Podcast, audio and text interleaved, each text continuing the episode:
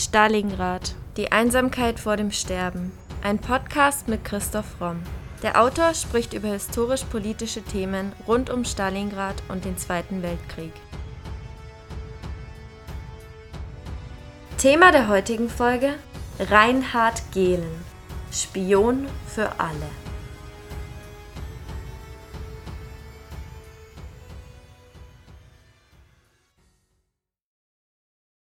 Spionage ist ein schmutziges Geschäft, das man nur als Gentleman betreiben kann.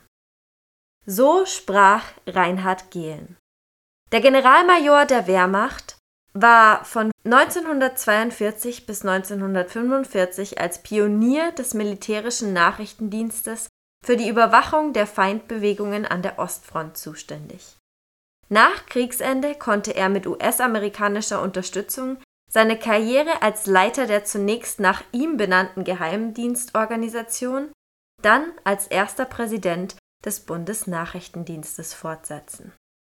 Seine Geschichte erzählen wir in der heutigen Podcast-Folge. Reinhard Gehlen wird 1902 als Sohn einer bürgerlichen Familie in Erfurt geboren. Sein Vater Walter war Major AD der Artillerie und ab 1908 Buchhändler in Breslau, wo Reinhard aufwuchs. Seine Mutter Katharina stammte aus Flandern. Reinhard Gehlen war ein Cousin des einflussreichen Soziologen Arnold Gehlen. Nach dem Abitur am humanistischen König Wilhelm Gymnasium in Breslau trat Gehlen am 20. April 1920 als Offiziersanwärter in das 6. Leichte Artillerieregiment der Reichswehr in Schweidnitz ein. Er muss gute Noten bzw. gute Empfehlungen gehabt haben, denn in die Reichswehr wurden damals nach dem verlorenen Ersten Weltkrieg nur wenige neu aufgenommen. Im Oktober des gleichen Jahres wird er dann in das Artillerieregiment 3 versetzt und vom September 26 bis Oktober 28 wird er aufgrund seiner Fähigkeiten als Bereiter an der Kavallerieschule Hannover eingesetzt und er schließt diese mit dem Dienstgrad eines Oberleutnants ab. Von November 28 bis März 29 wird er dann im Stab 5 des Artillerieregiments 3 eingesetzt und von April 29 bis September 33 war er Bataillonsadjutant im Artillerieregiment 3. Von Oktober 1933 bis Juni 1935 war Gehlen zur Verwendung beim Chef der Heeresleitung, General der Infanterie Kurt von Hammerstein-Equor, und war zu den geheimen Generalstabslehrgängen abkommandiert. Im Mai 35 wurde er dann zur Kriegsakademie kommandiert. Von Juli 35 bis Juli 36 wurde Gehlen Adjutant beim Oberquartiermeister I im Generalstab des Heeres im Reichskriegsministerium in Berlin. Danach wurde er in die erste Abteilung und im Juli des Folgejahres in die zehnte Abteilung des Generalstabs versetzt. Zu dieser Zeit unterstand er dem Generalmajor Erich von Mahnstein. Er macht also eine steile Karriere als Generalstabsoffizier und gehört damit zur Elite der Reichswehr und später dann der Wehrmacht und er entwickelt sich im Lauf der Jahre zu einem geschätzten und erfahrenen Generalstabsoffizier. Vom November 38 bis August 39 war er dann Batteriechef des Artillerieregiments 18 in Liegnitz. Und im August 39, kurz vor Kriegsbeginn, wurde er erster Generalstabsoffizier der 213. Infanteriedivision und er nimmt mit dieser Division am Überfall auf Polen teil. Vom Oktober 39 bis Mai 40 während des sogenannten Sitzkrieges war er Gruppenleiter für die Landesbefestigung im Generalstab des Heeres zuständig. Und im Frankreich-Feldzug war er dann bei den Panzergruppen Hoth und Guderian, die ja entscheidend mitverantwortlich für den schnellen Durchmarsch in Frankreich waren. Er lernt dort auch den Generalstabschef Franz Halder kennen, der später dann auch, als es um Stalingrad geht, eine entscheidende Rolle im Generalstab spielt.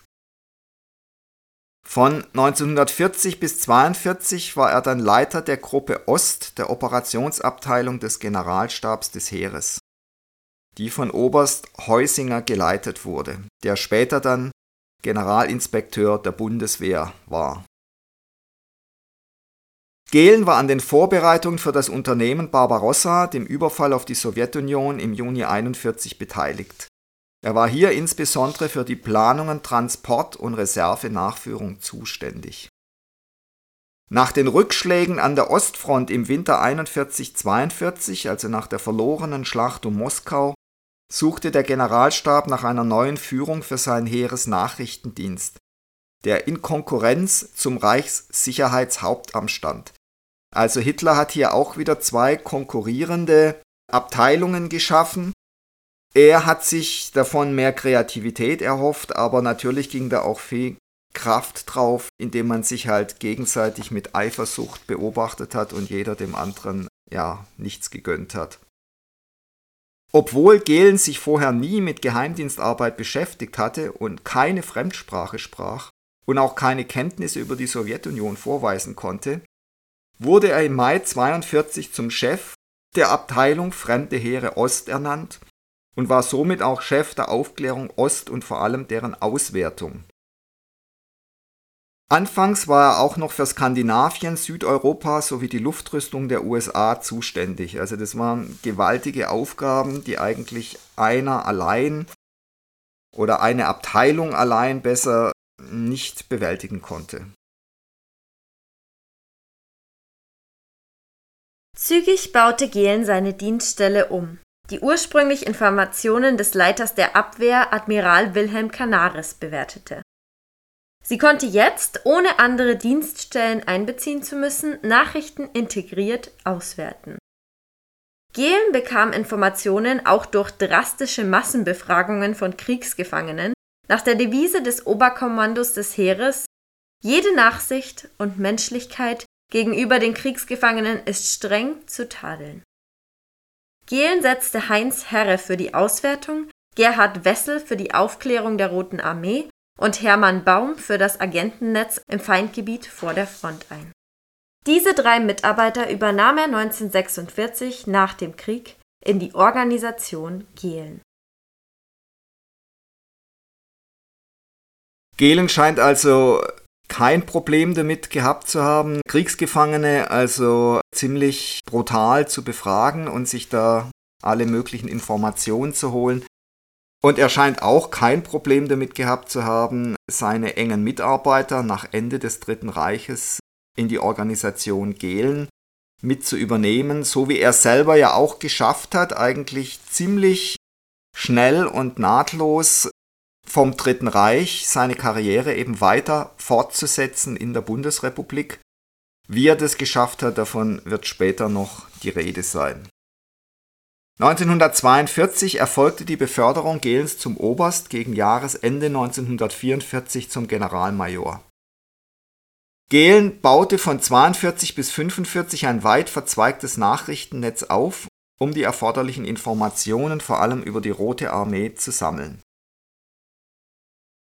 Wie erfolgreich er da war, darüber gehen die Meinungen also sehr auseinander.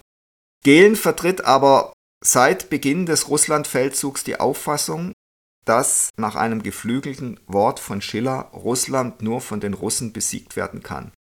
Er wirbt dafür, eigene russische Verbände an die Seite der Wehrmacht zu stellen, die dann gemeinsam mit der Wehrmacht kämpfen sollen. Da hätte es auch einen hoffnungsvollen Ansatz gegeben, denn die Ukraine war durch die Zwangskollektivierung der Landwirtschaft durch Stalin noch schwer geschädigt. Da haben also unglaublich viele Menschen ihr Leben dadurch verloren und es gab in der Ukraine starke Kräfte, die durchaus bereit waren, gegen Stalin, gegen Russland zu kämpfen. Das ist auch ganz interessant, wenn man das eben mit der Situation heute Ukraine-Russland vergleicht. Viele Wehrmachtsoffiziere sahen damals eine Chance darin, eben zum Beispiel die Ukrainer einigermaßen vernünftig zu behandeln und sie eben dazu zu bringen, an der Seite der Wehrmacht gegen die Sowjetunion, gegen Stalin zu kämpfen. Hitler und auch das Reichssicherheitshauptamt unter Heydrich und später dann Kaltenbrunner waren da total dagegen aus rassenideologischen Gründen.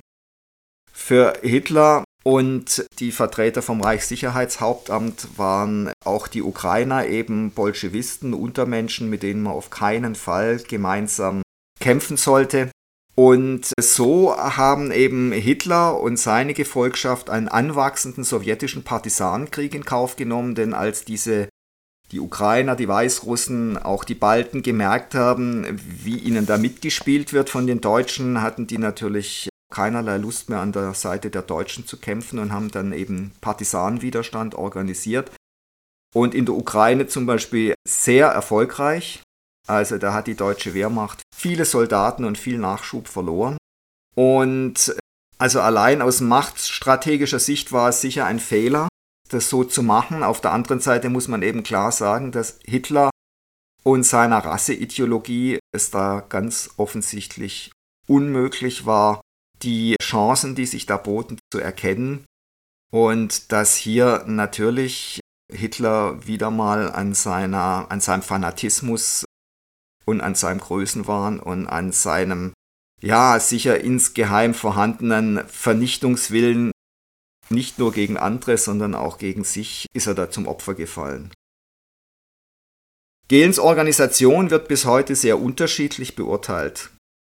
General Guderian fand Gehlens Aufklärungsarbeit hervorragend, ein amerikanischer Militärhistoriker hingegen schreibt, sie sei katastrophal schlecht gewesen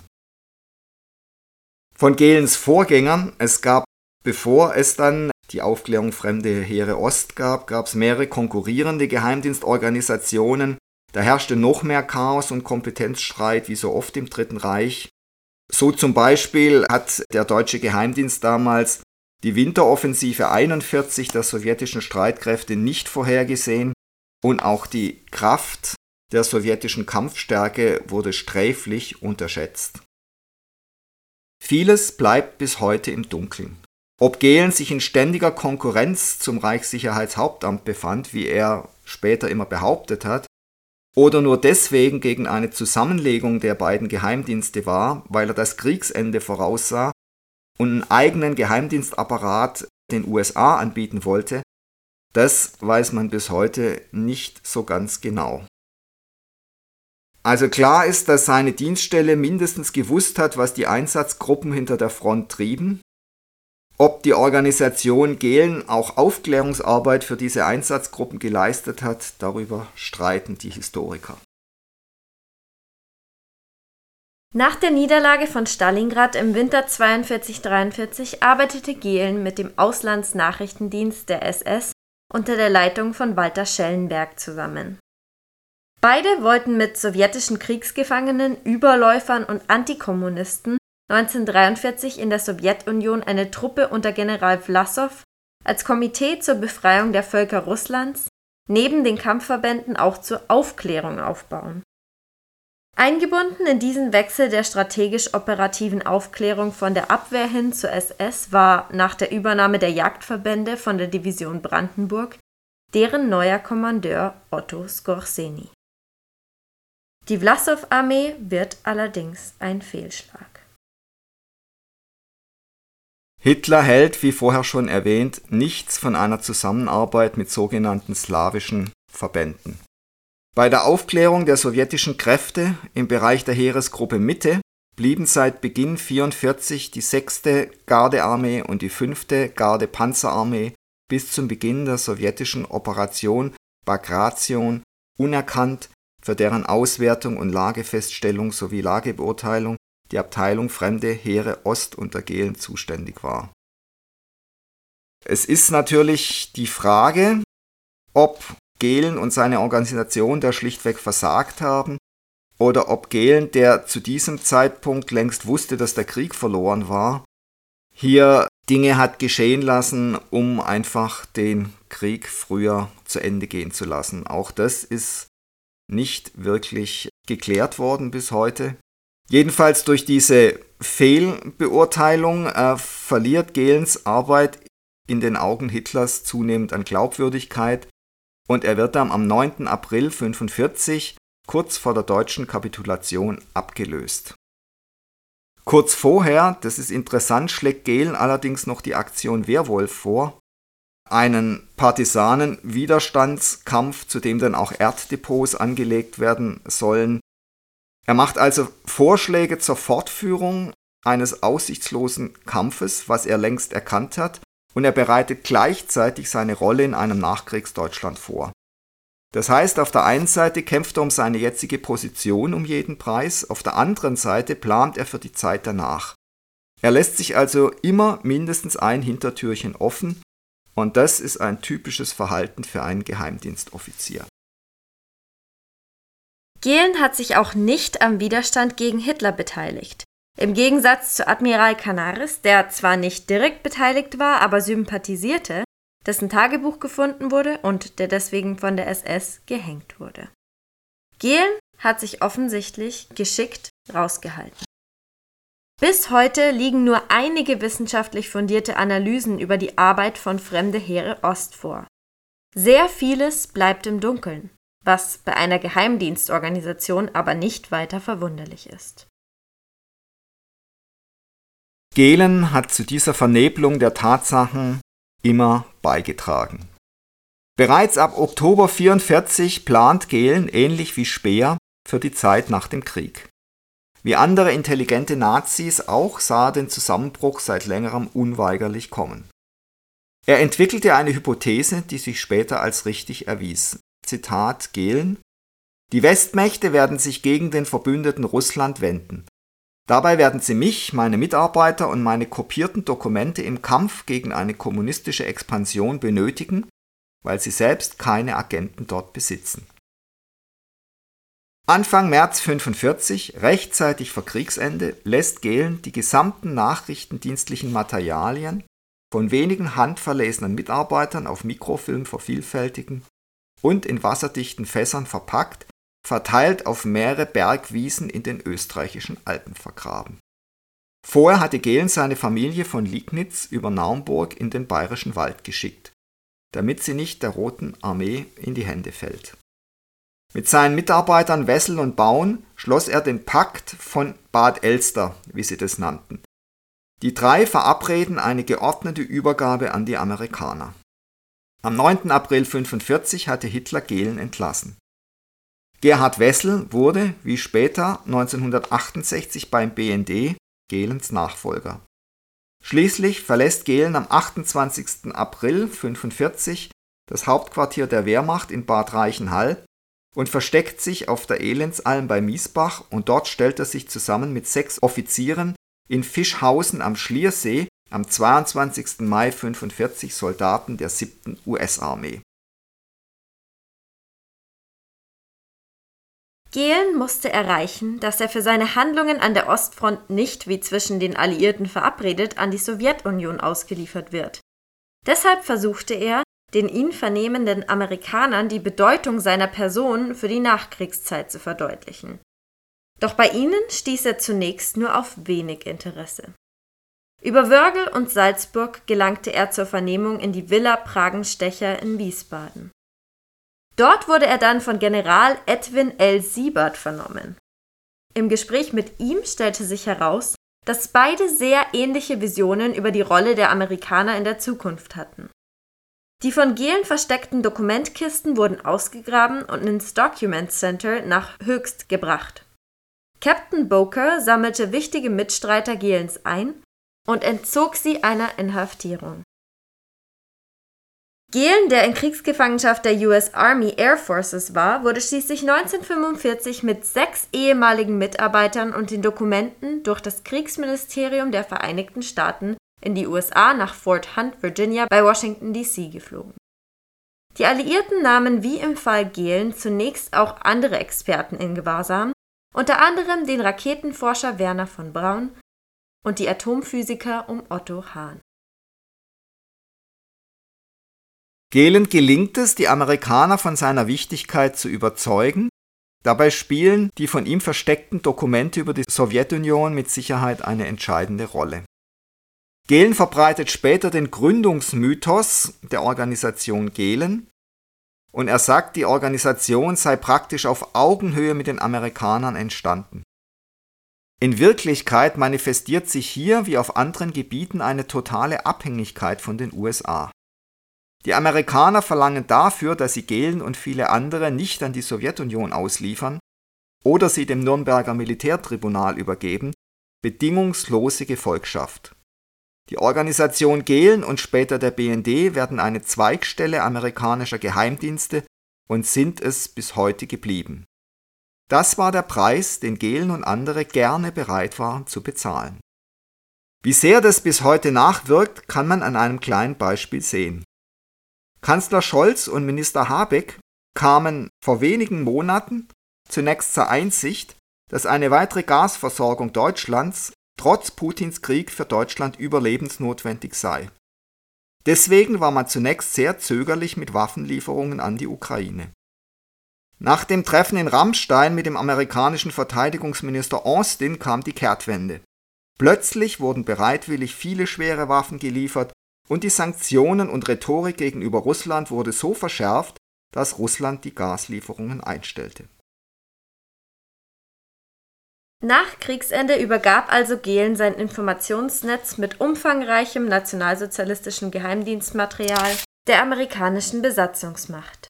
Gehlen, der sich trotz seiner Militärkarriere während der Naziherrschaft in Deutschland niemals politisch eingebracht haben soll, er hat als ebenso willfähiger wie ehrgeiziger und erfolgreicher Karrierist aber reibungslos funktioniert, wurde 1946 vom Militärtribunal als nicht belastet eingestuft.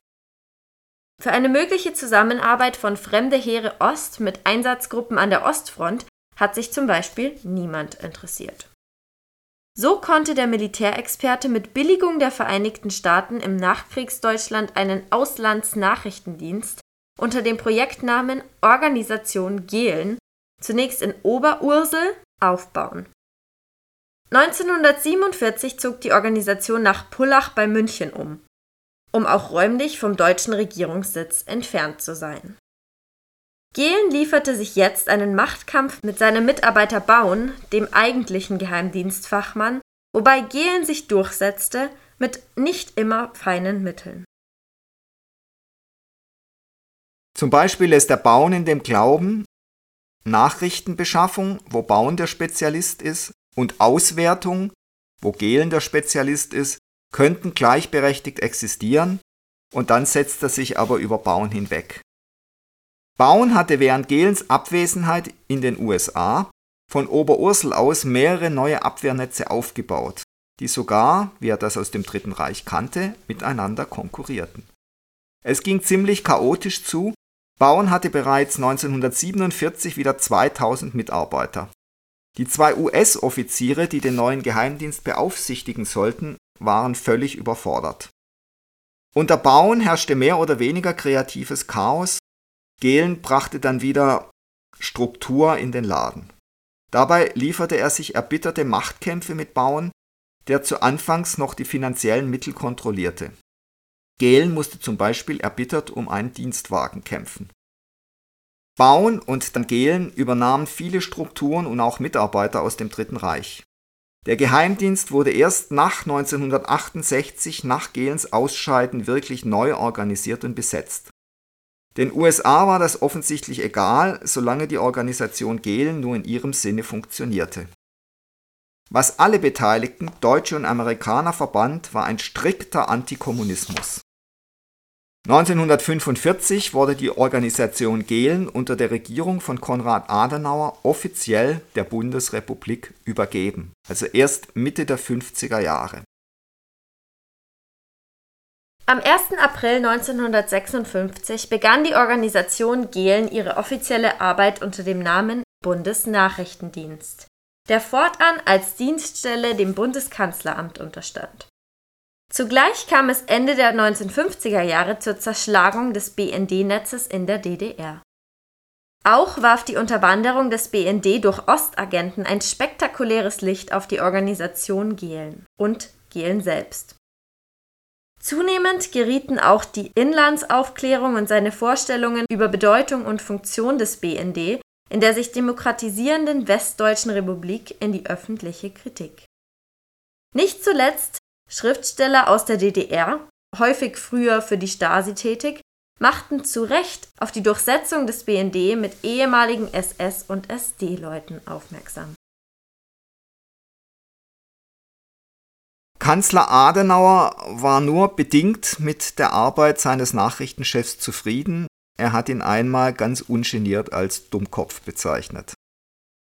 Dennoch konnte Gehlen die Nachfolgeorganisation BND noch über das Rentenalter hinaus bis zum 1. Mai 68 als Präsident weiterleiten.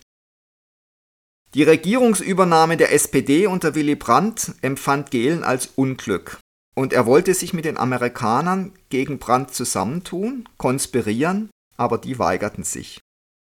Auf der anderen Seite muss man eins Gehlen zugutehalten, er war kein Antisemit, er schätzte Israel und er sorgte dafür, dass der BND im Nahen Osten einen guten Ruf genoss.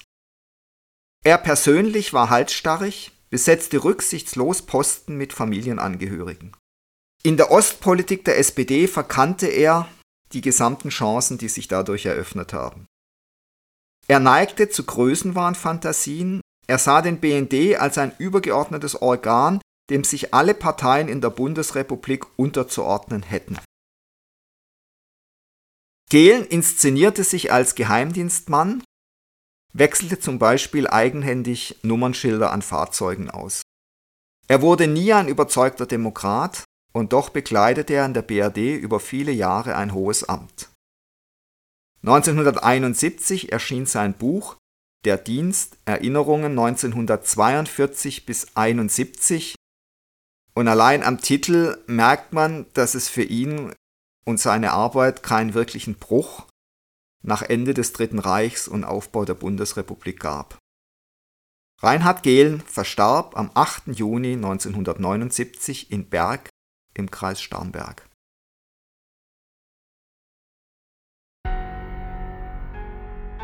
Das war Folge 133 unseres Podcasts Stalingrad, die Einsamkeit vor dem Sterben.